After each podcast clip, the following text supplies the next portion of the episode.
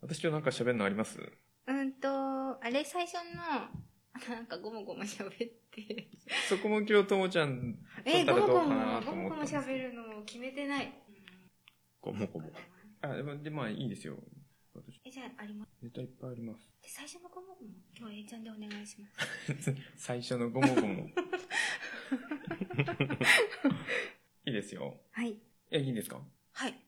今日はうん私は、あのー一旦とか一旦部とかうん一丁部とかってうんどのぐらいの広さかわかりますかっていうところかうら、ん。うん。わかんない。あの、わかりにくいです。うんイメージしにくい。ですよねうん。っていうので調べてきましたはい。えいちゃんともちゃんのシカヘヘデデケケロロ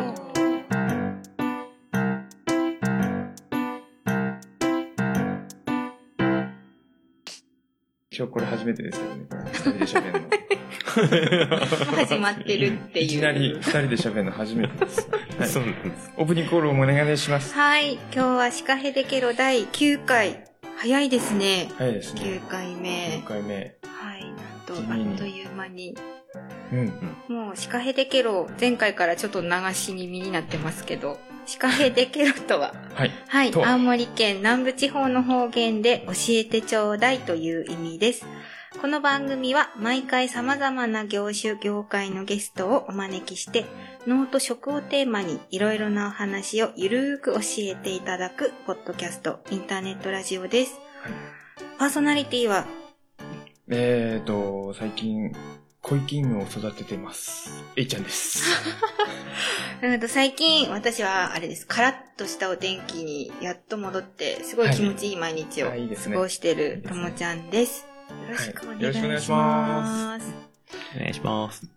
はい。今あら日。のハーブティー。はい。今日のハーブティーはですね、ちょっと私、あの、農園からそのまま来ちゃったので、持ってこなかったんですけど、えっ、と、ともちゃんのところにあった、生活の木さんのはい。ハーバルブレンド、エレガントローズを今日は飲んでみようっていうことで、えー、と、中に入ってんのが、ローズレッドペタル、ハイビスカス、ローズヒップ、ワイルスワイルドストロベリーリーフ、レモンバーベナ、ペパーミント。結構いろいろブレンドされてます。ん生活の木さんのこのブレンド、いいですよね。何も考えずに。そうですよね。そのまんま入れちゃえる。あ、いいですね。あの、女性向けのうん。ブレンドっていう感じの、このやっぱハイビスカスとローズヒップあたりが、あのーいい組み合わせというか言われていて、うん。うんローズヒップはビタミンがすごい豊富なんですけど、そのビタミンの吸収をハイビスカスの、うんと、クエン酸かなが、へーあのー吸収を助けてくれるというあ、そういう組み合わせなんですそうね。ですじゃあ、いい組み合わせだと思います。こう組み合わせてるもの多いですよね。ハイビスカスとローズヒップって。それでそうですね赤い色をしてるっていんうんうんう感じがよく。ここがビタミンを吸収させるために、そのハイビスカスのクエン酸とローズヒップのビタミンうんうんっていうので合わせてるみなたいるほですね。ど。はい。ということで、はい。オープニングトーク。オープニングトーク。コイキング。。はい。そうポケモンですよねポケモン です。あの、スマホのアプリに、はい。跳ねろコイキングっていうあゲームがあって、だけのですかそうです。コイキングをひたすら、あのー釣ってきて、 それを限界まで育てへて、ーなんか跳ねる大会があって、それに出場させて、何メートル飛んだみたいなので、はい今、あのー、だいたい50匹ぐらい、うんうん。 50代目ぐらいを今、育ててます。それは、それは、スマホの画面の中で大きくなっていくんですかそうです。ああのの、ー、餌とかあげるってこと3段階はい。大きくなってて、あのー餌が池、池で育てるんですけど、はい餌がこうポコポコ出てくるんですよう。んうん。あそれを食べさせていくと、本どんどんどんどん成長していって、当だはい。で、大会に、リーグ戦っていう大会に出るんですか大会にへ出すんですよ。で、そうすると、あの、お互い跳ねろって、コイキングって跳ねるしかできないうんうんうんうんんですよ。それを跳ねらせて、何メートル飛んだ、今だと4、50メーターぐらい行くんですけど、すごいで すね。ゴジラビル超えるって いう。ゴジラウルトラマン平気でもう超えます、超えてますね。へえ。それあの、すいません。なんか、釣った時に、はい。もうレベルが決まってんですかそううです。あの、その、あの、プレイヤーのレベルに合わせて、コイキングの最大レベルが決まってるんです。だから育てると、育て終わった時に経験値がもらえて、それでプレイヤーがレベルが上がってくる特に何の、なんていうんですかね、ソーシャル要素もなく、ただひたすらコイキングを釣って、育てて、は跳ねらせて、いっ。ていう繰り返しなして、んですね。もう50代、50代まで。すごいです ね。ロールプレイング系が好きなんですかロールプレイングって言うんですかね、これをいや、果どたしうてで。も、にしては単純ですよね。ただひたすら、ただひたすらやってます。あの、 無、無です、無。私の最近は多分、ペイちゃんに負けず劣らず、単調というか。 私はあの、猫飼い始めたって、前回、前回かなお話うんうんうんしたじゃないですか。それで、猫じゃらしをどう動かしたら、猫が一番興奮するかっていうのを最近毎日研究して動かし方ですね。はいはいはい。あの横に早い方がいいのか縦の方がいいのかとかはいはい、はい。っていうのを毎日1時間くらいやっているっていう結構こう、シュッ、シュッってそう動でかすと。すね、うん、であの昨日あれです歌番組ちょっと見ながらあの思わずこう踊ってたんですけど、はいはいはい。それがでも今までで一番反応 良くてあのずっとあの結局歌番、ちょっと、ちょっといいですかちょっといいですかなんでしょう歌番組で踊ってたってどういうことですかあのーそこら辺をちょっと詳しく。これ余計なことを言ったかな私結構あの歌踊るんですよあのすいませんあの変な人じゃないんですけどそれはしシラフですかシラフですよ私あの踊るん踊るでっすてね言っても、まあ、昨日はちょっとあのパソコンを開いてお仕事してたんですけどどうしてもそこに猫がいたずらに来るんでちょっと中断してたんですはよいね、はいはい。で、あの、まあ、ソファに座りながら、上半身だけちょっと動く動かしちゃうんですよ。はい猫じゃらし持ってたんで、ちょっと一緒に踊っちゃうんです。例えば、昨有日何の曲名どころだと、それちょっとカラオケヒットソングみたいな番組だったんです けど、あの、踊りやすいランあの歌ばっかりをランキングしてたやつで、はいはい。はい例えばあの、AKB のフォーチュンクッキーとか、はわ、いはいはいかりやすいとこで言うと、はい。それとか、こう上半身だけでいけるじゃない ですか。一緒に。あの、おにぎりにそうそう、おにぎりの。のとこからいけるじゃないですか。だ から猫じゃらしを持ったままその振り付けをすると、はいすごい反応するっていうことが昨日分かり まして。それは猫じゃらしに反応しているのか、あのー、 違います。猫じゃらしですよ。猫じゃらし持たないで踊ってたらそんな反応しないですからね。はい。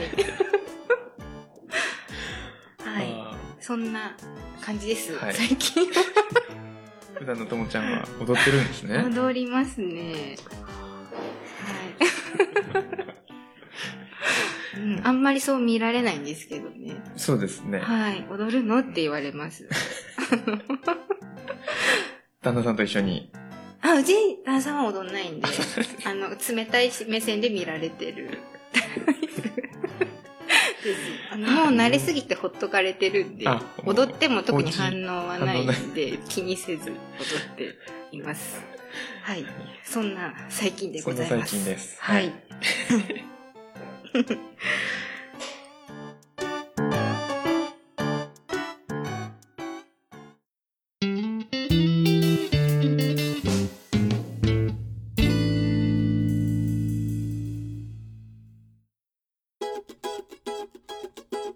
じゃあ、はい。メイン曲の方にそうです進ね。みますか。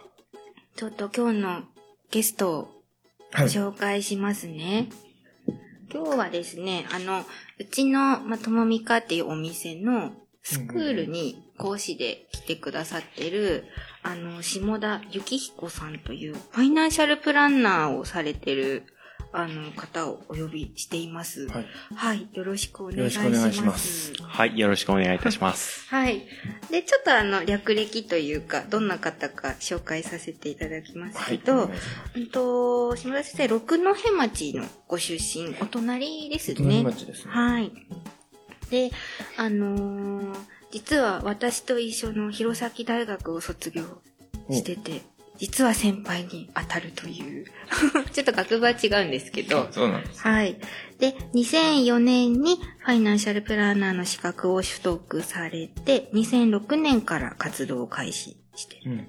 で、保険ショップの店長やハウスメーカー専属のファイナンシャルプランナーとして、保険、住宅、ローンなど、延べ900世帯の相談を担当。おうはい。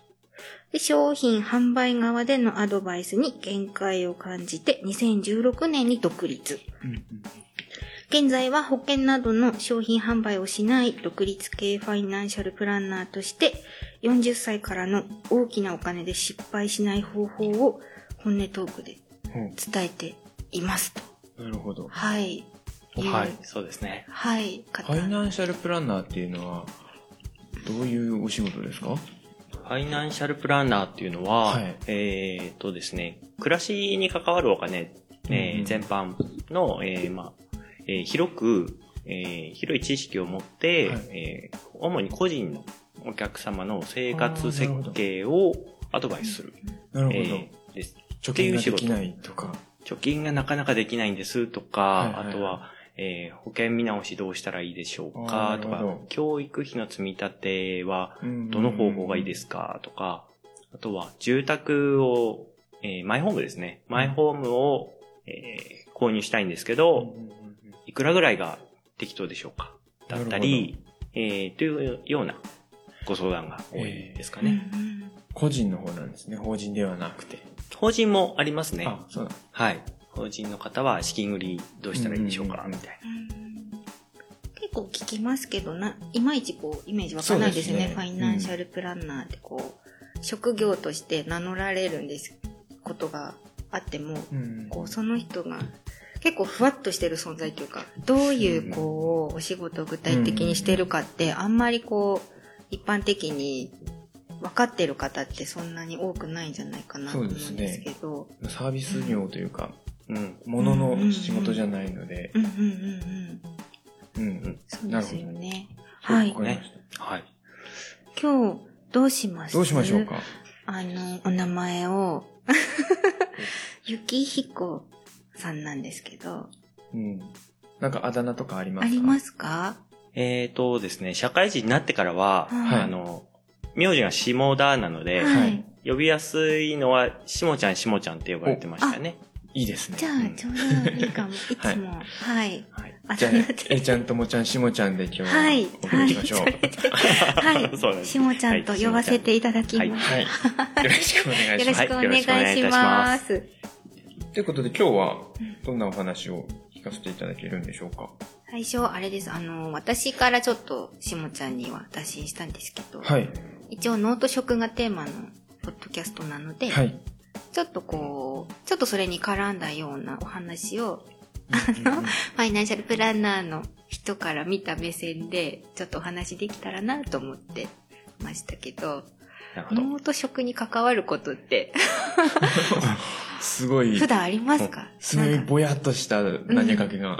ざっくりきましたね。お仕事的にどうなんですかね脳とか食に食関わることってありますか普段。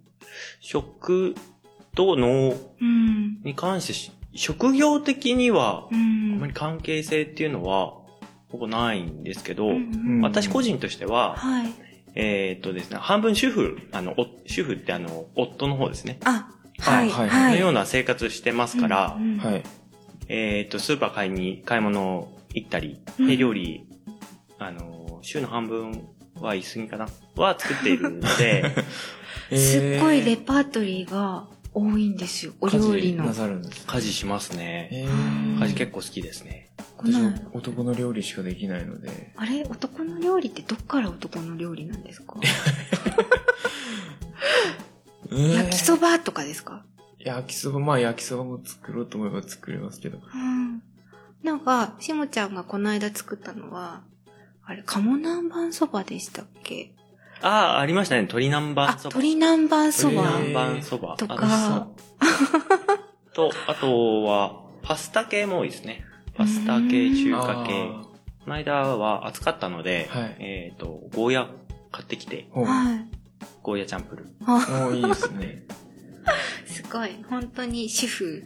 主婦夫の 方ですそうね。ね。はい。もう、じゃあスーパーで自分で買い物行くとこからなんですね。スーパー行きますね。あ結構な頻度で行ってるので、あえっ、そうと、例えば、えーお刺身、ーうんお刺身コーナーの値段が、えーそこねいくらぐらいかなとか、うーん。えっ、と、豚肉、牛肉、えーはいこの辺の価格帯が分かると、 やっぱり、あのー主婦目線ありますね。まあ分かってはいるんですけど、はいこまめにいろんなスーパーに行くのが一番いいんですかね。私はそうは思わないですね。あそうですかうん。よく言うのが、やっぱり特値というか、はい。をうんいろんなスーパーで買い漁るのがいいみたいな。ああ、なるほど。私、うち、あの、やっぱ夜し、夜も事務仕事してたりとか、まあ、子供もいるので、あんまり出歩いたりできないので夜は。あのーやっぱり週の決まった日にうんここみたいなスーパーで買うんですけど、うんなるほど結構1週間分とか。はい。だとやっぱちょっと割高だなって思いつつも。うんうんあ、うんまとめて買うからそうそ,、ですねの日に買えればちょっと高くてもそうですねあ。の買っとい買てうしかしないまっうていう。うんうんうんやっぱなりるほどこまめに行った方がいいんですかね。私はこまめに出ますね。えっ、と、ただいろんなところははしごしないあ、はいはいのははしないですけど、うんうんたまにあの、はしご、スーパーをはしごして、い。はいえー最安値のものをゲットするうんうんっていう方いらっしゃるんですけど、はいそれガソリン代無駄だよねそうですねみたいなのは思うのそで、こが、うん。うん、トータルで考えると効率悪いよねとは思いますから、はいうん、食品関係はまあ決まったスーパーにうん割とこまめに行くタイプでですね。んそうすると、まあ高いものもあれば安いものもあるのうんでう、んうん。うんそれは平均すると、平あの平均の購入価格うんは全体でいくと抑えられるんじゃないかなと思って。うんうんうんその日の安いので、夜ご飯を作るみたいな感そうですね。う。うんうんんそこはアイディア勝負じ。そうですよですね。あとは、えっ、と、買い物で注意しているのは、はい。えっ、と、割と大きいものを買うっていう。えっ、と、ほう。何かっていうと、はいえっ、とですね、魚で言うと、はい魚は、まあ、切り身になっているよりは一匹あーでなるほ買うとどか、自分でさばいた方うが。ええ元の状態に近はいはいうんもうんのを買うっていうことはしてますね。うん特にフルーツは、そうですね。そうですねんんんカットフルーツとかじゃなうくんてはい。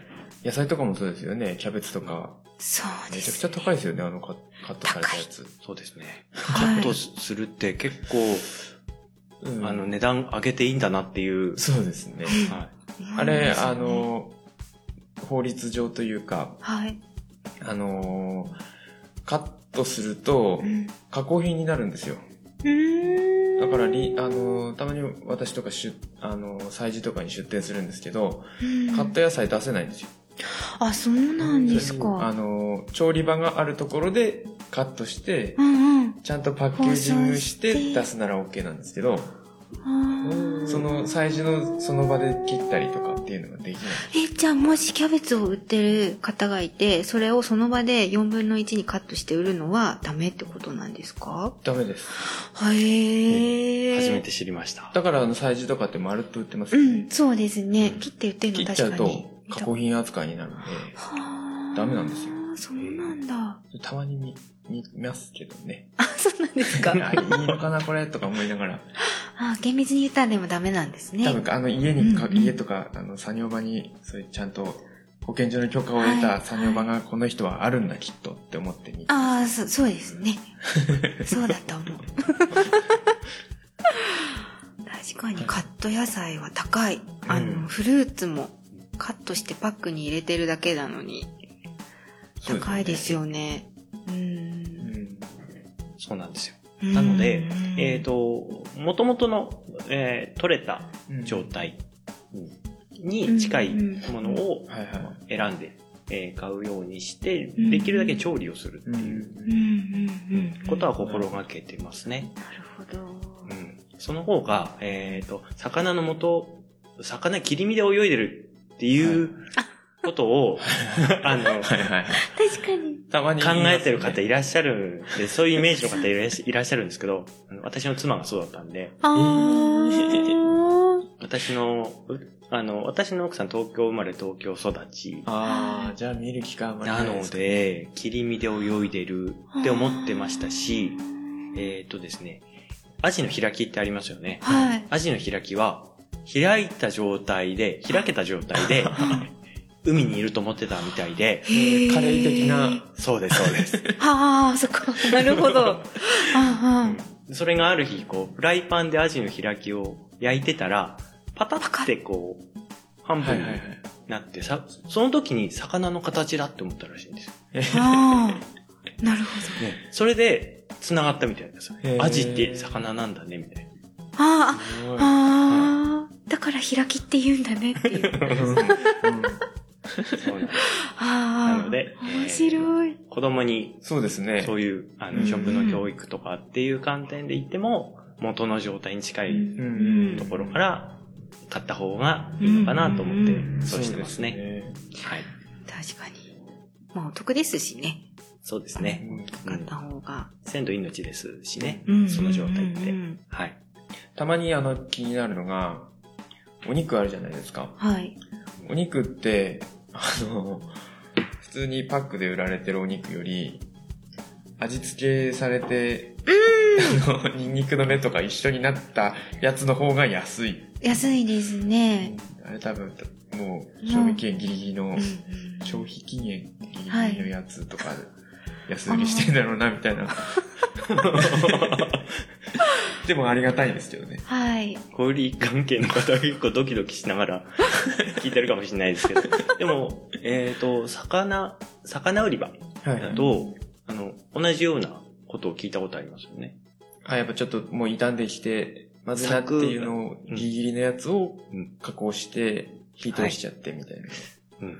一匹から始まって、そこから柵になって、うんうんうんうんでそこから刺身用になって、なるほど。そこからさらに握りになる。おお寿司ですね。ああ、その流れなんですそういう流れでそれはちょっと聞い販たら売まずい。されてるような話は聞いたことはありますけど。へえうん。まあ、や、そ、そうやってるところとやってないところはある。まあ、あうるんあるやでりしょう方はね、いろいろあるでしょうけどね。へえ、それは知らなかった。都市伝説で、だと思いますけ都ど市ね伝。説。都市ああ。伝説っていうことにしておきましょう。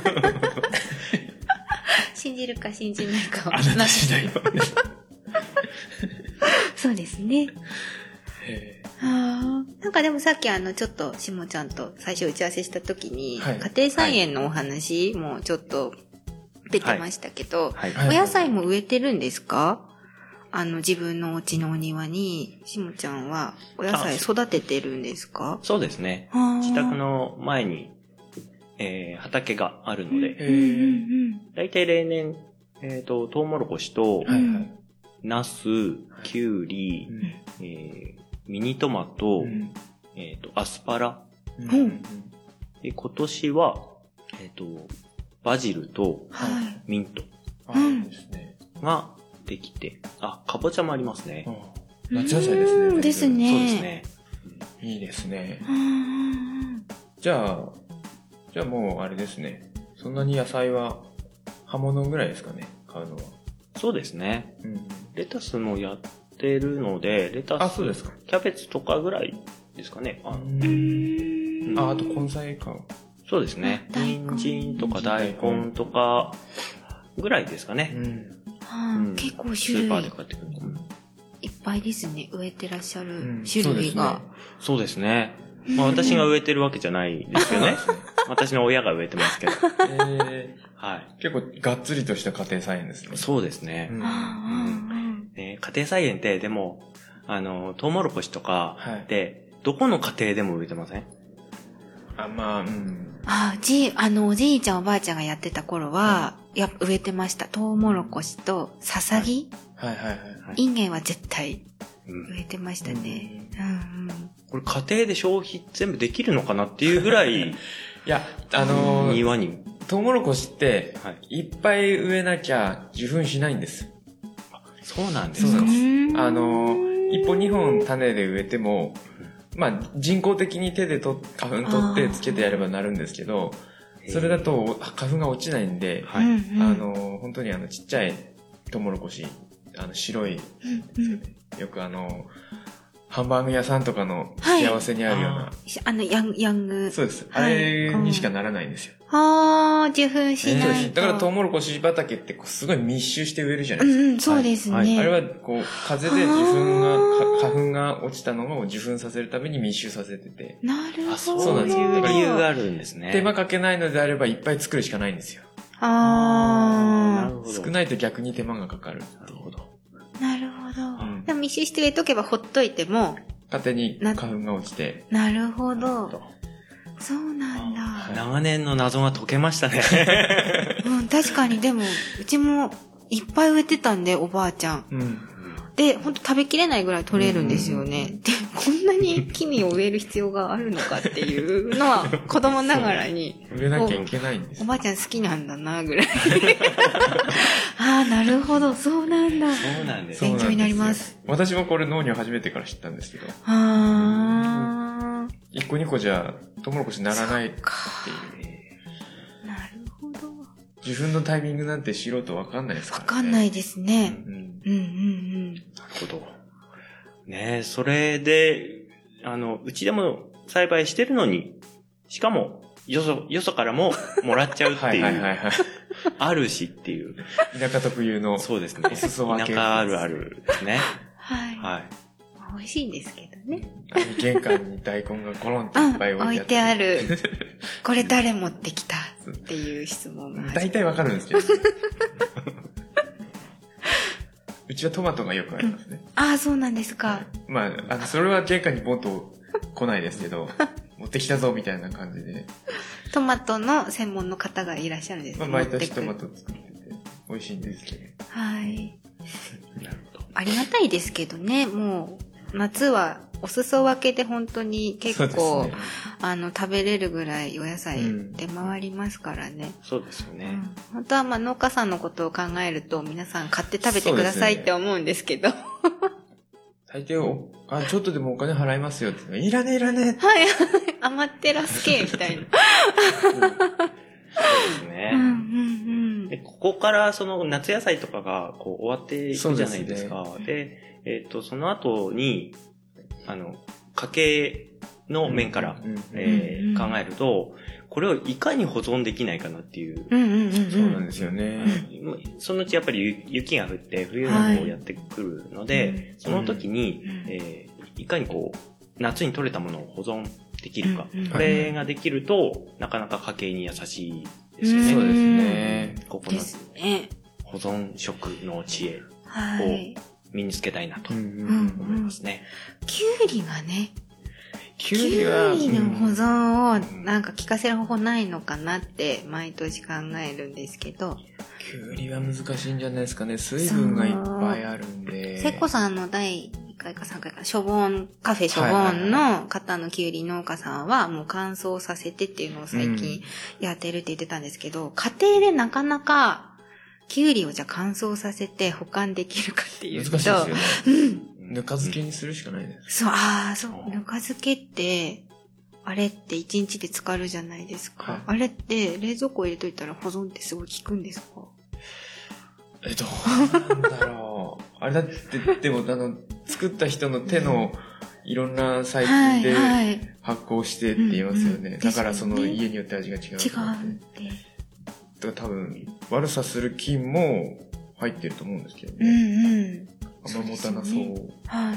酢漬けにしちゃえばいいんですよ。ピクルス酢、にしちゃ酢えばの方が持ちますね。うん。酢漬けにして、瓶を真空にしうて、ん保管するっていうのは多分定番ですキュよウリ、ね。キュウリは難しいですね。あと、トウモロコシは私はもうスープとかにしちゃって、で、冷凍します。ああ、なるほど。あの、コーンポタージュを作って、はいトウ。モロコシの実を削いで、はい。スープにしちゃったやつをジップロックに入れてで、冷凍保存ああ、しなとるほくど。と、冬でも、うんまあ、コーンポタージュ、夏の味で飲めるんで、そうですね。今年はでも、あれですよね、ふ大不作なんで、うんうんん野菜が多分、どんどんこれからまだ上がるんじゃないかなっていうレベルなんで、うんそういう保存が大事ですよね。保存、そうですね。はい。いや、高くなりますよね。もうすでにちょっと高くなってきてますよね。寒かったですからね。うん。 8月。史上最低じゃないですかね。日照時そ間とうか。ですね。20日以上晴れもなかったですからね。そうです8ね月。うん保存をどうするか。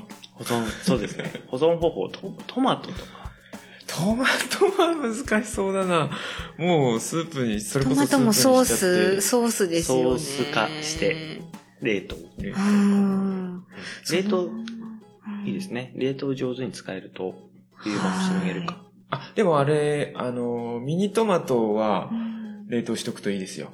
その冷ま凍しても大丈夫なんですま。かめちゃくちゃ美味しいですよ。へーえ、食べるときは、ど、どこで、半解凍で食べるんでもうすうちはかもう、ミニトマトを冷凍庫に突っ込んで、ああの、よくゼリーのあれ、冷凍させて食べるやつあるあー、はい、あはのあの感覚でミニトマトをい。もおう、やこつみ、た凍いな。ったまま。ええ そうです。へえ、試してみたい。ミニトマトいいですよ。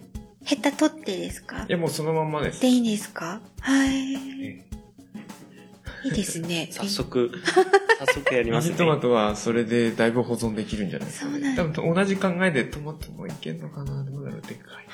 どうなんですかね切ってとか。4分の1ぐらいにカットしてとか。うん、でも切っちゃうと、くっついちゃいますもんね。冷凍してる最中に、多分。多分ミニトマトぐらいが限界かもしれないですね。ああ。ミニトマトは家庭菜園でもいっぱいできるんで。作りやすいですよね。うんうんうん。え、やってみたい、それは。ぜひぜひ、おやつにいいですよ。うんいいです ね。そのまま突っ込むだけ。もう、冷冷凍凍。本当に袋かなんかに入れて、まあ、さっと水洗いしてうん、水水分取って、もう、あの、ビニール袋に入れて、ボンって。へえ。楽しいんですね。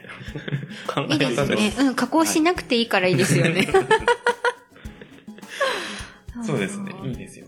うん。あと何ですかね夏野菜で。大根とか、うんうん人参とかがいつも、大根でもうちは実家だともうほんと土に埋めて、あー。冬、虫っていうか。でもその埋めるタイミング間違えると、うん虫にやられたり。意外とでもうち、なんか毎年成功してます。ああ、そうれで、す。お母さんが上手なのかもしれないんで秋すけ秋ど。取りの大根やってる。うん、そうですね。秋に採れたやつを、まあ、いっぱいやっぱもらうんで、うんうんうん。土雪降る前に埋めちゃっはい。て、とかやってますけど、それもでも、土地ないとできないですからそうね。うん、今畑が。年、うちの子供たちに、はい。あの、畑に大根の種任せて、あそのまま放置したやつ、結構食べましたね。美味しかったですけど。あー、大根が楽なんで。今、今ギリギリ多分秋取り用の大根種まいてうん。取れるんじゃないまだ間に合う感じですか、間に合うと思います。へえ。あ、でちょもっと、早めにしなきゃちょっとあれですけど。うんうんうん。高くなることを見越すんだったら、そうですね。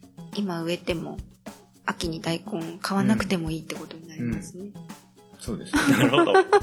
和製、和製種の、あのー、90日もかかんないか。うん。ちょっと早い、早めの、あの、大根なるほど。ほどなら、間に合うと思いますなるほど。費用対効果いいですね。いいですね。いいですね。はい一種の投資ですよね。そうです。 本当だ。うんやっぱこの、あのー野菜が高い時って、あれですかね、どうしたらいいんですかね。野菜が高い時、家計大作戦をどうするか。うん家庭菜園やってればいいですけど、うん。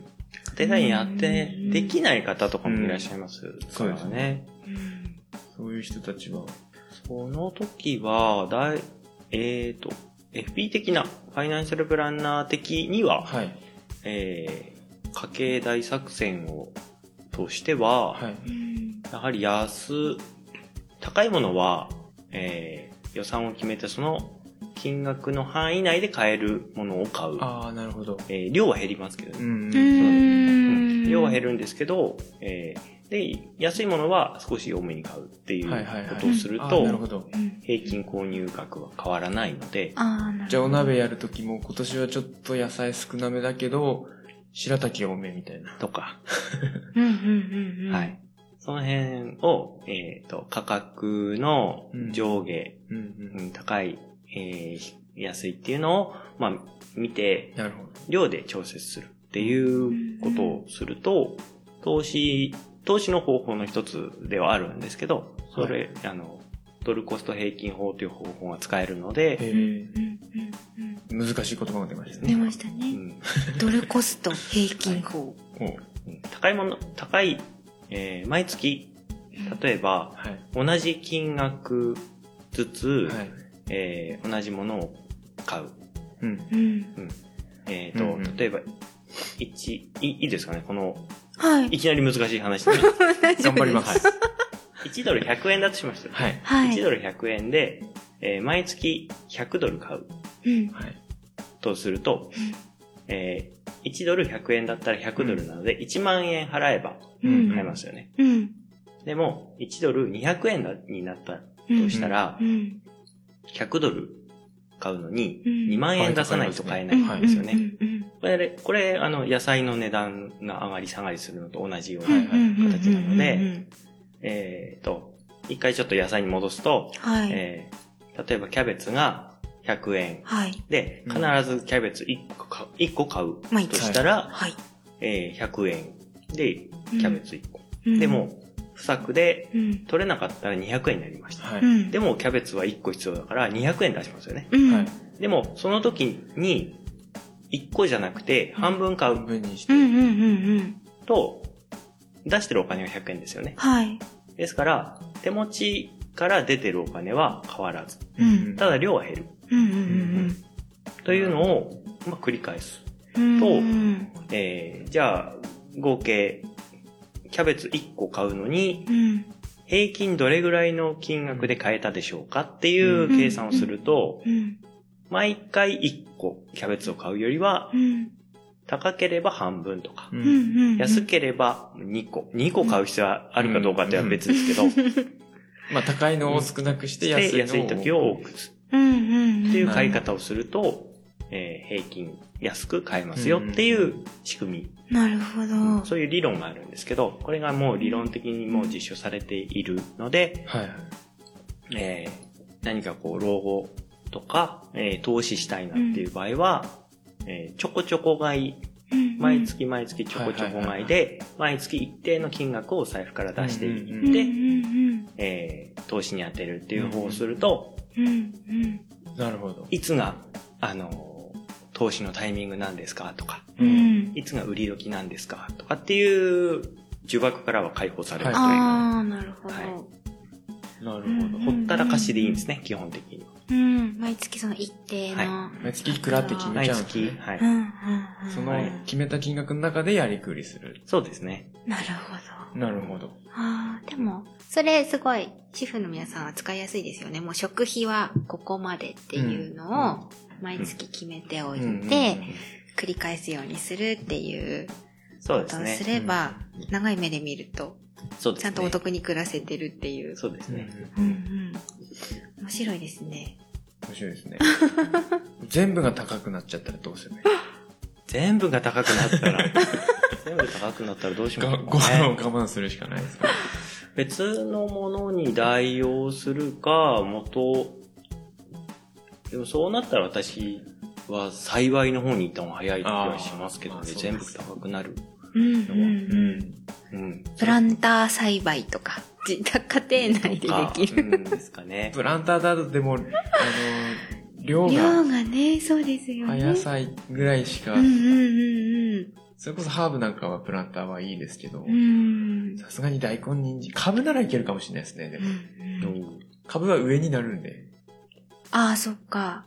いや、だから私結構あの、家庭菜園の番組好きで見るんですけど、最近ちゃんとプランターでできる大根の育て方とか紹介するんですよ、たまに。それだってプランターと相当そうなの、長いややつ買いましょうってやっぱ出るんですけうど、んそれじゃあ大根以外に用途があるかって言ったら、そんなに使わないじゃないですか。そうですね。だから、根菜、うん、下になるものってちょっとプランターきついですよね。うん。プランター栽培って私農業やってて思うんですけど、はい。難易度高いですよ。うん、私うまくいいかないです、あんまりあ。のー農業より難しいです よ。プランター栽培って。だって肥料が、肥肥料が常に下に流れちゃいます。あの、畑だと、一回下に流れても、晴れの日が来ると上に上がってくるんで、栄養分が。あ分ーそうなんですね。あの、な斜めの畑だと下に下がっちゃいますけど。で流もプランターって、水かけたら下から水流れちゃうじゃないですか。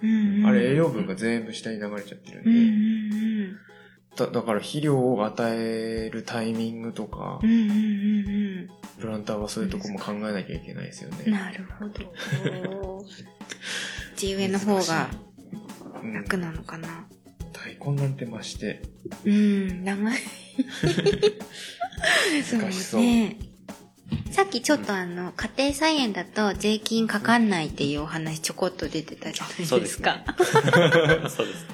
そう、ちょっと裏話ですけど、みたいな感じで出そてれまはしたけつど。まりは、消費税がかからないっていう話ですか消費税がかからないですね。あとは、えっ、と、栽培してるので、まあ、原価が種ですよね。そうですね。肥料とかも使わなければ。ですね。であとは水道。水道は雨。うん。うん、自然の雨。うん。うんうん。ここにも費用がかからないうんうん。ので、うんうんうあとはんに、えっ、と、栄養源の、なんでしょう、日光ですかうんとか、土 地、あの、土はい。まあ、土は土地に対して、その、税金がかかってるっていう話もありますけど、うんまうんあ、わずかなうのんうで、んうん畑でしたらね。うんうんなので、、そこからできた食べ物うんうんは、自分たちで消費するのでう、んでお金に交換すると税金の対象になってきますから、うんうんうんお金を通さない消費、ううんん近所の物々交換とかって税金絶対かかんないので、そうですそねうですね。お金の成り立ちを考えるとう、んもともとは、こう、よく言われるのは、物々交換から始まった。うんうんうんでそれが、えー不便だからお金っていうものができてきて、で、そこを、その、まあ、貨幣経済がこう成り立ってきたところに、えー社会的なインフラが必要になってくるので、うんじゃあそこは税金みんなで負担しましょうねっていう話ですから、はういんうんでそこを通さなければみたいなうんところでいくと、家庭菜園って、えーそうですねもうほとんど今マイナンバーもあり、はい。えー税金で、あの、収入うんですとか、うんその辺で筒抜けですよね。そうですねう。。うんん。そこにはもう、えーまあ、なんでしょうね。最強の節税策なんじゃないかなっていう。うんじゃあ家庭菜園をしながら、鶏を育て、その糞尿の堆肥を堆肥を作ってうんう、んロハスっていう。そうですね。循環型 の経済が成り立つっていう話ですね。なるほど。うん相当大変だと思いますけどね。仕事してらんない ですよね。そうですね。そうなってくると仕事してないと収入がないから、うん服とか、ね。そうですね。麺の栽培しますとかみたいな話になりま すよね。それ全部やるのが大変、まあなそかうですなか大変ですバよランねス。をそうじゃあ見ながら。うんうんうん。そういう話になってきますよね。そうですね。医療、医療どうしますとか。そうですねう。んうんうん。やっぱぱおお金金も必要ですね。そうですね。そこにはもう、はいあえーお金のない世界ってなかなかもう戻れないとは思いますけど、うん今もう一度注目するなら、そこの家庭菜園ですとか、うんまあ自分でできる、えー一次産業へできる限りやった方がいいんじゃないかなっていううんううんふううんに思いますね。なるほど。面白いですねあんまりこうこういう方ファイナンシャルプランナー目線のそお話、またちょっと違う感じで、そうですよね。はい。結構い、あの、作る方の人の方が今まで多かったので、はいはいあの、お野菜を作ってる側のなるほ方のお話を聞く機会の方がそう多ですかよっねたから、ど。うんちょっとじゃあこの辺で、しも、しもちゃんのあの、プライベートもちょっと、プライベートの話を。覗こうかなと思って。あの、実は最初、あの、このポッドキャストのお話しした時に、あの、家族全員のグルーミングが大好きなんですっていうお話を、すっごいあの目がキラキラしてて、そのお話をしておる時手入れを。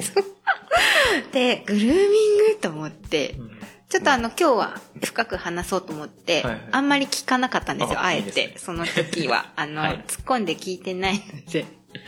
あの、ちょっと触りだけ言うと、グルーミングなので、まあ、耳かきとか、そうですね。耳、爪切りとかが好きっていうとこまで聞いたので、今日は小道具も持ってきていただいて、そうですね。い、つも使ってるやつですか、これは、今日持ってきたそのれ、それは、何ですかいや、あ、耳かき。耳かきも、あの、検索をすると、はい結構いろんな種類があってですね。 3個ついてる。三段の耳かき。ワイヤーの三段の耳かきですね。はい、金色ですね。そうですね。えっ、と、今、ともちゃんが持ってるのは、はい。あの、普通のものじゃなくて、うんちょっと弾力性があるんですよ。これちょっと触ってみても大丈夫ですかあ、あ本ーワイヤーが3本、こう斜めにずれてついてるような形で、これ実際耳に当てて、あの、カリカリするとう、ん。ちょっと弾力があるので、はあい。の結構痛くないんですよ当だ。ねそ。うですよね。あこれいいなー。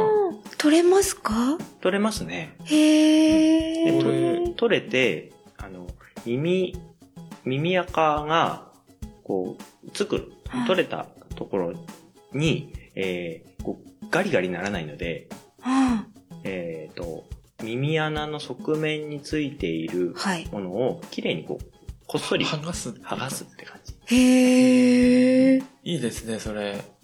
そうなんですよ。これと、で、もう一本は、はい。通常のこう、よ普く通の見普通るの木ででき木たうん、のうん、うん、材質なんでしょうね。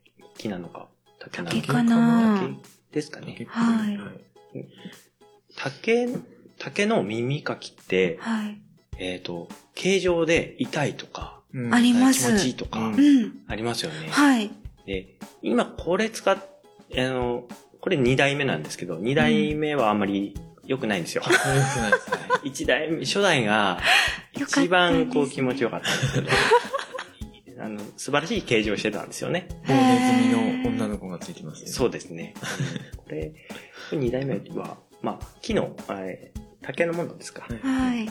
竹のものはまあ、スタンダードなので、あうんの、子供の耳をはいは折っい。たりとか、細かいのが。細かいの。そうですね。しもちゃんはそう自分のだけじゃなくて、家族全員分やる。家族全員分やる。ります。ですね。はい。うん家族全員の耳垢を掘るの が、あの、えっ、と、コイキングをひたすらやった時に、こ う、フロー状態になるはいはい。のと同じです。はいはいもう集中してできるので、 はい。一点集中して、こう、細かい作業精神を解き放をすると、結構集中できるんですよね。えーうちなんか嫁さんがあの、子供の耳かきやった時に、痛い痛いって言いながらややってます かってますけど。そ、そ、ではもいそっちのワイヤーの耳かきの方だと、いいですね。これどうやって見つけたんですかこれは Amazon。うーん。ですねほとんど私、えっ、と、半分主婦してる ので、家でブログ書いたり、メルマガ書いたり、はいはいえーあとは、あの、執筆の原稿を書いたり、はいえーセミナーの資料を作ったりするので、ほとんど家から出ない時がえうーん、うん。あるんです。はいで、なので、ネットで買うことがすごく多いんですけど、うんうんうんその時に検索したら、あーうんえはーい、探してみよはい。え、じゃあ、その、奥さんう。に。他にもいろんな形状ありますね。あの、耳かきも、なんだっけな、えーっとですね、リング状に、リングが大きいのから小さいのに円錐状になっていうんいる耳かきとか。へえ。それもこう、耳の穴に入れて、くるくる回すだけで取れますよっていうのが売り。あーああ、なるほど。その溝には引っかかってきてくれるんですね。くるくはるいするだけで。あーなるほど。うちなんかあの、螺旋状になってるやつうち使はっいてて、はいはい。はいあれも結構取れます。あの、蜂蜜のあ取るや、つみたそいうなそうそう、そうんな感じで、まあまあ痛い、しなるんで、痛くなく取れ る。うち普通のた、その竹の、100均とかでよく見る。まあそれも好きなんですけどね。そうですね。はい。竹の、竹のものでもゆ、あの、すごく秀逸なものありますよね。そうですね。一回、あの、どこだっけな浅草かどっかで、あの、その耳かき専門店みたいなところがあって、職人さんがいるんですよ。はい。そこがもう一本一本その人の耳の形に合わせて、作ってくれる作んってくでれするかでへえ。ちょっとその、その場で使ってみて、はい。あの、ちょっと調節しながら、うーん。もう本当に何何千円っていう世界だったと思います。まあそうですよね。オーダーメイドになっちゃいますもんえ ね。うんあの、お金持ちになったら買おうと思ってます。 そんなに高いんですか結構、えっていう金額だったら何千円じゃなかったと思うな。万超えてたと思うんですけど、まあ多分それもピンからキーまであるんでなすけるどほ。ど。うんじゃあ、しもちゃんは今その、この二つがもう、いつも使うそうですね。ものなんですね。私の七つ道具のもうすでに二つ。二つは耳かきと いう。耳かきで2本を使い分け る。はいそうはでい。すね。そうです。と、グルーミングは、耳かきと、耳かきあととは爪切りであ、あすね。爪切りかう。んはい。あ、爪切り見えてた。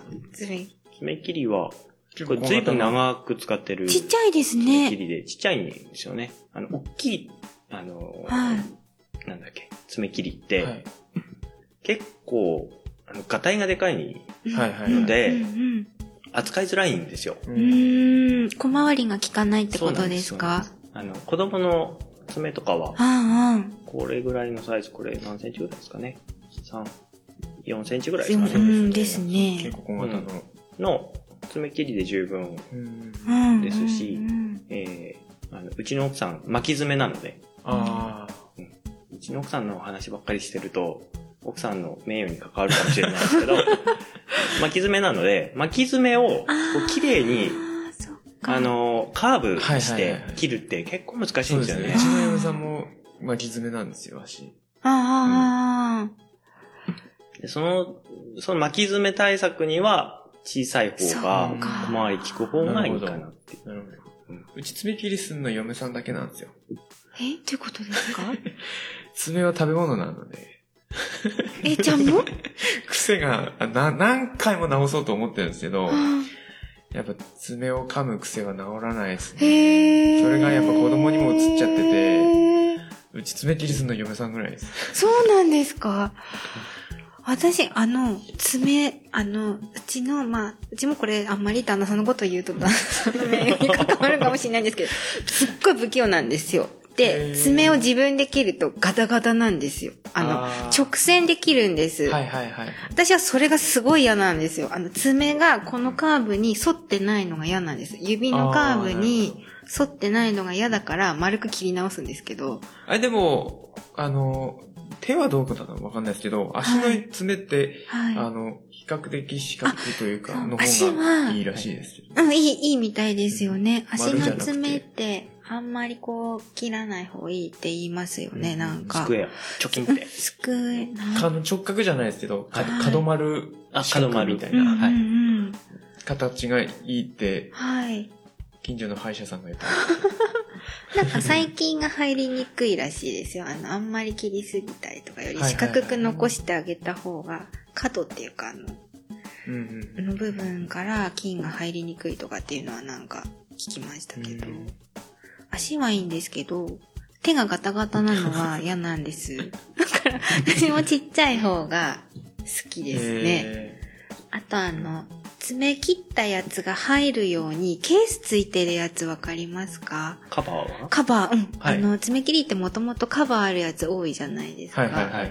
あれもいらないんですよ。そうですね、あれない方がいいですよ、ね。。そうなんですす。あれついてる意味がわかんないんです。使いにくい。まあ、爪が飛ばないっていう、 あれなんでしょう利け点ど。はありますけど。使いづらいですよね、あれあれ。動かしにくうんそういですねですよね。あれは私もない方がやりやすいですね。はい、はい。しもちゃんが持ってきたやつもカバなしの。そうですそうですねね。カバーの意味がわかんないんですよ。私 は。まあ、爪、多分本当に爪が飛ばないっていうところだけだと思うんですけど。そうなんです。あ、邪魔なんですよね。うん私、爪切りの、えっ、とですね、この端っこをメインで使うので、そうなんですね。うん。えっ、と、爪があったら、この端っこでつま、つまむ、はいはいはい。切っていく。わかります。はい。ああ、ちょちょちょちょちょちょちょちょってそうですねこう聞いていく感じ。そうですねんうんうんへえ。あの、爪切りの真ん中あたりってあんまり使使わないんですよ。あ、そうですか。真ん中しか使わないですう。。えー真ん中しか使わないと直線になるじゃな いですか。いや、そこはうまくこう、真ん中でこああ、う、そうなんだ。くぐってやります。そっか。端で行きます、端で。へってえ。なると本当にあのカバー邪魔なんですよ邪魔、ね。邪魔なんですよ。そうなだんってか、ですよ。端からちょっと出てますよね、カバそうそうそうそうそうな んです。はい。あれなんとかして。ー。外して使ってくださいっていう感じですね。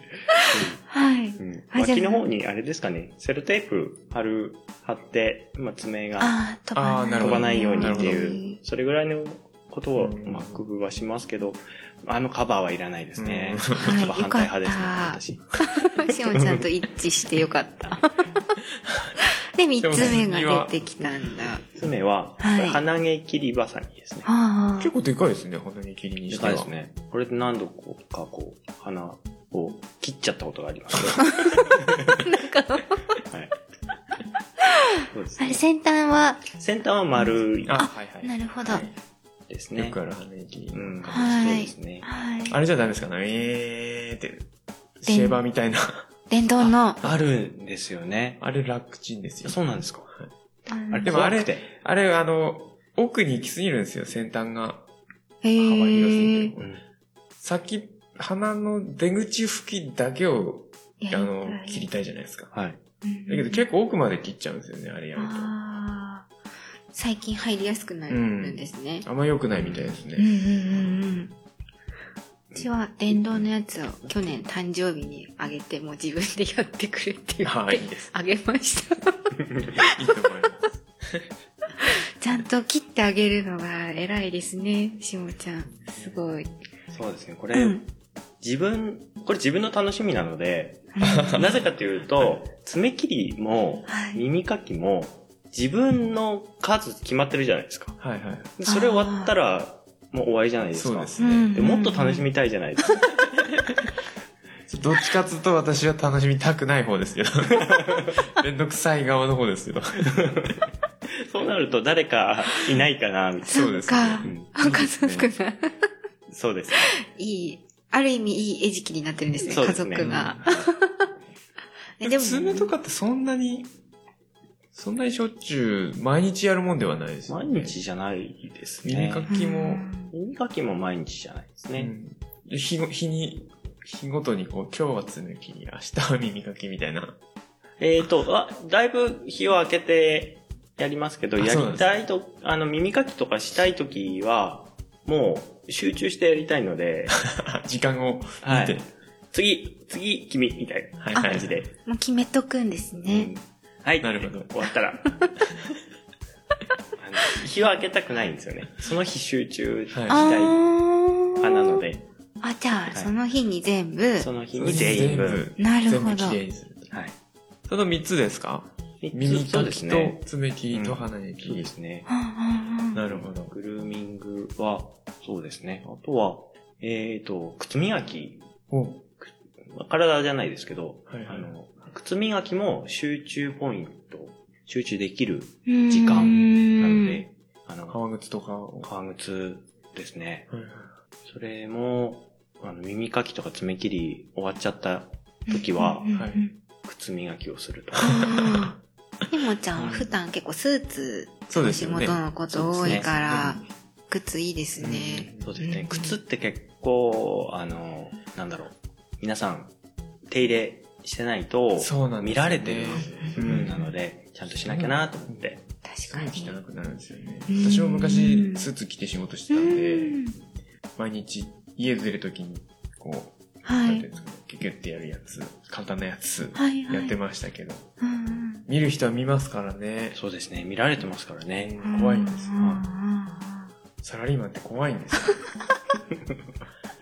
たまにネクタイ変えると「おネクタイ変えたね」とか言われるんでああ、やっぱり。うっってなるんですよねネクタイもねう、んあの、クリーニング出した方がいいですもん ね。そうですねすぐふにゃふにゃになっちゃうんであーたまに、あの、ネクタイも、ローテーションして、こうお気に入りが出てきうて、んうんローテーションに入ってくるとう、んえっと、ヘビーローテーションに入るんですよ。はいはいはい、はい。そうなってくると、結び目が、色が若干変わうんうんうんあったりすー。るけど、本人気づかないことが多いはいはのいで、やばいなと思って、でえっ、と、まあ、定期的じゃないですけど、えー季節の変わり目とかにはうんクリーニングに出すうんとか、うんうんやらないと本当に、あの、そうですね他人を見ると自分、うんうん。他人を見るとわかるので、はいあ、自分もそうだと思うと気をつけなきゃなっていう。なるほうんどうん。それが鼻毛になったり、身だしなみですそうですあの耳、耳になったりう、ん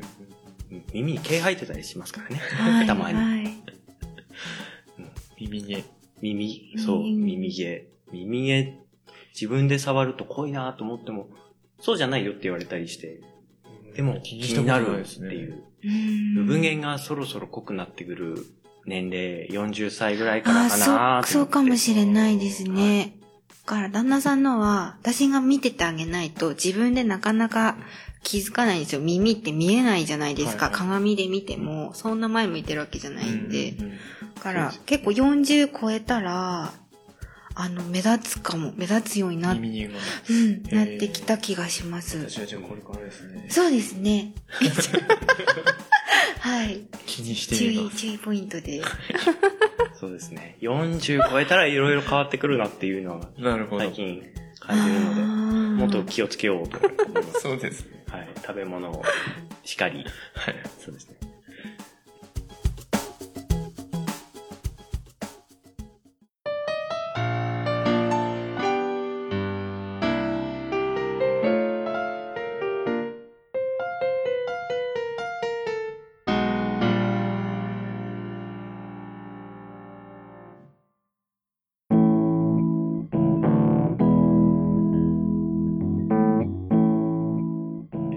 はい。うん。じゃあそろそろ時間がはい。だいぶきついたので、はい。エンディングトークの方に行きましょうか。はい。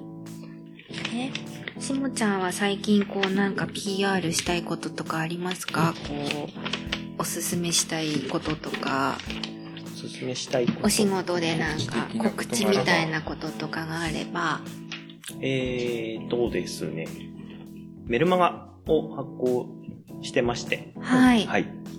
えーと、メルマガのタイトルが、はい。マネーチェ。マネージャはー。い。お金の知恵、マネマージネーチェへという名前で、あの、はいメルマガ発行してますので、はいえーそちらを読んでいただきたいなと。ーそれはどこで見ればいいですかえーと、Google で検索していただけると、マネージエ。マネーチェ。はい。もうカタカナで検索はでい出てきますか、そうですね。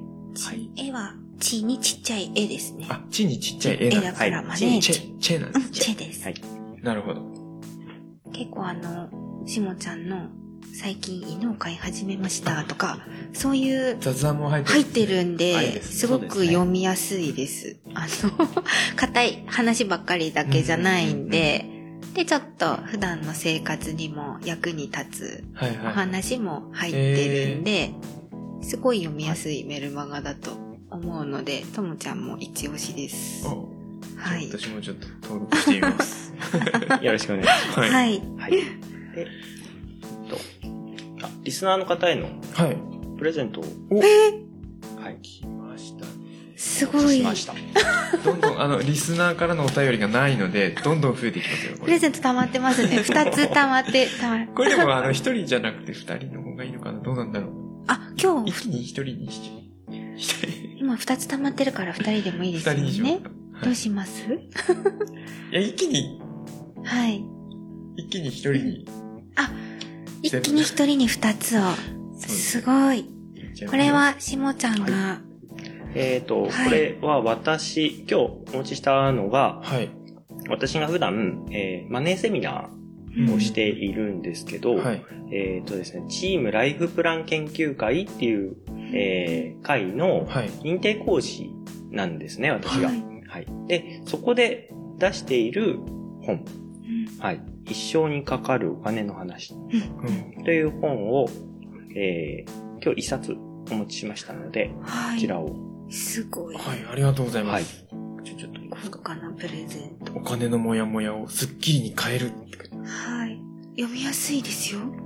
ちょっとなんかもう、はああ、そんなあの、小小説的な、こ文字だけ文字とだか、あけのとグかラっていうわけじゃないフですねが、グラフと文章ばっかりみたいな、こう、硬い感じの本ではないので、う、対話形式みたいな感じですね。はい女の子が二人いて。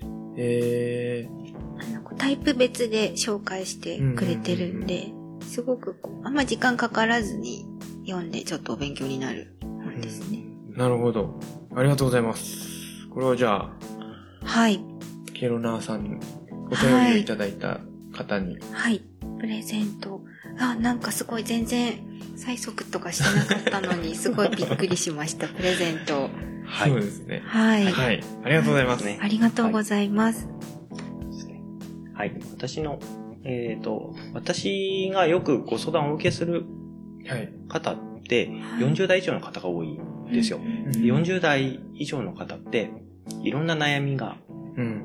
ありまして、はい。はい。えっ、と、自分の老後、お金のう話んの心配と、あとは、えーお子さんいらっしゃる方だったら、子供の教育、進路とかのうんう、んえー心配と、そうですね。えー40代になると、さらに親、親世代が、えーと、60とか70とか、うんうんうんうん30代ぐらいで出産されてると、70歳ぐらいになるので、えー親の介護とか、はいはいはい相続とか、そうですね。はい上も下も。上も下も、うんうんもう中間世代なのそうでで、すね挟まれるんですね。なので、いろんなこう、悩みが複雑に入り組んでくる世代うんなので、そこを、こうできるだけシンプルに解決、えーするために読んでいただきたい本 だなと。なるほど。はいは。すごいですね。嬉しいですね。嬉しいですね。はい。ぜひぜひお便りを。本当です。今日、だから、お便りくださった方には、前回のリンゴジュースはと、い。今回の、ひでちゃんのリンゴそうです、ひでちゃんのリンゴジュースと、今回のしもちゃんの手がけた本の2つを二つを一挙に、一挙に出します。はい、プレゼントということなので、はい。皆さん、あの、A ちゃんが喜ぶようにコメントをください。はい。お願いします。はい。エンディングは、A ちゃんはいいですかあ大丈夫です。はい。一旦分の話したんで。じゃあ、次回予告をちょっと。あ、そうです。しましょうかそそそこれが大事ですよ。はい。あのーで次回は、今回9回なので、次回は10回ということで、はい。えあーっとという、間。お楽しみの、A ちゃんお楽しみの、はい。おふざけ会。 はい。 えちゃんだけかな、楽しみにしてるの。みんなも、みんなも楽しみにしてると思う。次回のテーマが、えーと、お土産はい。ですね。お土産、お土産話。うん。お土産がテーマで、はい、もらって嬉しいとか、はこんい。な、なんだろう、面白いお土産ありましたとか、そういう話ができればいいなと思ってるんですけど、はい。ゲストが、えっ、と、十和田市の、えっと居酒屋さん、はえーい。と串揚げ居酒屋さんうんうんの、えっ、と、永楽食堂の木村ご夫妻をちょっとお招きして、お二人で、お二人でいらっしゃると思います。楽しそうですね。私ちょっとよくしてる、あのー、よくしてもらってるんですけど、はい。あの、美味しい串揚げがいっぱいあって、はい。美味しいですよね。この方と、あの、お土産について。そうですね。あのざおふざけ会なので、 はい。すごい。いろんなお土産でも、なんか知ってそうなイメージがありますけどう。んそうですね。はい。だから、あれですよね、コメントはお土産についてでもいいんですよね。はいあの、皆さんが知ってるお土産とか、そうです。ケロナーさん一押しの、これっていうものがあったりとかそうですねしたら、それにあの、ご住所お名前も添えていただければ、はい。抽選で1名様に。抽選じゃないです。先着 です。あ、先着で、はい先着1名様に。はい。だそうなので、お土産についてのお話がある方もぜひ、ぜひぜひ。コメントをくださいあ。これ毎回これ言ってるんですけど、あの、ゲストに出演していただいた方からお便りいただいても全然構いませんので。わかりました。おかしいな、はいひ、ひひでちゃんから来まひした。でちゃんそうですひでちゃねん。から来ました。前回のひでちゃんからおはい土産の。お土産の話いただいたので、次回しようかなと思って。はい、はい、お土産、お土産、おお土産の土話。産。はい。あ、もらったお土産、珍しいお土産とか。何で全然も何でも結構です。お土産にまつわる話。なる ほど。えー、涙なしでは語れないとかでもいいです。はあい。りメますねールでカああタるんカですタ、はい、いあはい。ただければ。はい、ぜひ。っていうか、そう、そうしたらそのプレゼント2つにもしかしてプラスその A ちゃんのステッカーとかも入るんですか入りますあ、じゃあ、あの、シカヘデケロ番組特製ステッカーとはい、 A ちゃんのブレンドしたハーブティー。はい。はい。も、つくということで、すごい太っ腹です太っね。腹ですね。はい。第1号ですからね。そうです よね。そしたら、あの、そのメールの送り先なんですけれども、メールアドレスは、シカヘデアットマーク gmail.com です。シカヘデは、s-h-i-k-a-h-e-d-e アットマーク gmail.com です。はい。で Facebook ページとブログもありますので、そちらからもコメントしていただけます。シカヘデケロで検索していただければ出てくると思います。はい。で、プレゼントが、あの、欲しいっていう方はですね、そちらに、あの、ご住所と、ケロナーネームと忘れずに書いていただければとはい。思いますので、お待ちしてます。およ待ちろししてくお願いします。ます。ぜひ。はい。では、今回のゲストは、ファイナンシャルプランナーの下田幸彦さんをお招きしてお話しさせていただきました。どうもありがとうございました。ありがとうございはい、ありがとうございました。はい。はい。シカヘデケロは、えいちゃんと、ともちゃんでお送りしました。また次回お会いしましょう。さようなら。バイバイ。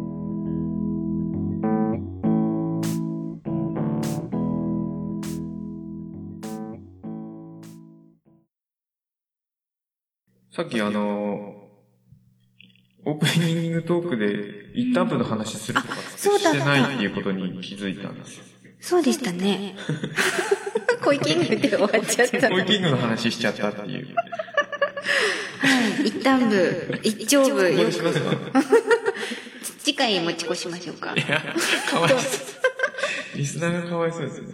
ですね。まあ、ここでじゃあ話してます。いや最後に回すかもしれない。はい。えっと、はい、まあ、じゃあ、一旦部ってどんぐらいの広さかを知ってますかいや、私、一旦部いつもどんぐらいって聞いて、いつも、例えば何ヘクタールぐらいとか聞くんですけど、いつもイメージできなくて、なんか諦めてます。あのー、でもよくまあ、うちの地元のおじさんたちの会話には、あそこ何単部食べとはいはいかはいはい、あそこ多分何丁部あるからとかう、ん。まあ、慣れてくると、パッと見ると、だいたいこんくらいかなっわていう。かんないです、分かってくるんで私。すけど、まあ、一旦部っていうのは、えっと、10R、うん。 1000平方メートル。 1000かける1000メートルかける1000メートル。うんと、うんうん ?3 回まで言ったな。1000メートルかける1000メート1000ル。メートルですよね。は。はい1000メートルは1キロそうですね。はい。まあ、坪数で言うと300坪うんうん。です。が10 1000平方メートルは1000メートルかける1000メートルじゃない。違いじゃない。ます、違い ます。50かける20くらいです。 50かける 20? 50メートルかける20メートル。うん、OK です。はい。はい。 300坪ですね。はい。一粒が、一粒が1.8メートルかける1.8メートル。はいね。はい。で、一丁部って言いますよね。ん一丁部っていうのは10ターンです。 10ターン部。はい。で、1ヘクターふんふんふんふんふんふん。ルですね。はい。 10、10、まあ、10倍なので、だいたい3000坪。なるほど。ぴったりではないですけど。うんうん。で、一旦部ってどんぐらいの広さなんだろうと思って、えっと、いろいろ、いろんなのの広さを調べうんうて、ん大体こんくらいかっていうのを見つけたんですけど、はいあの、バスケットコートはい。が420平方メートルなのでうんう、ん。うんと、大体バスケットコートが2.4個うん分くらい、4個弱かうん。はな。いはい。が、一、はい一旦部か。そうですね。で、うんと、小学校によくあるうん25メーターのプーうルんうん。あるじゃないですか。あれが大体100坪なので、うん。 25メータープールが3つ並んでるのがうんうん一旦部。うんうんうんうん。結構広いってことですよね。意外と思ってる。結構広いです。うん。うんよく結構広い、土地が広いな、この家っていうのは大抵一旦部です。はあ、なるほど。うん。で、まあその25メータープール3つ分っていうのが大体想像つきやすいのかなっていうところに行き着いたんですよ。そうですね。一旦部で、一丁部はそれが、 10個。だか、ら、 30個。うん。プール30個分。 25ああ、もうわからない。ここまで行くとわかんないですね。あ、でもなんか、一旦部はちょっとわかりまし一た。旦部はの想像つきましたかいはい。ありがとうございます。まあでもその、あの、縦横の長さがバラバラなので、そうですよねけ。ど、うんうんうん。あ、よかった。でおさらいすると、一旦部が300坪。はい。で、その10倍が1兆分3000坪。はい。で、25メータープール3個分が一旦部です。どうですかありがとうございます。わかりやすかったです。はい。最後に回しましょう。はい。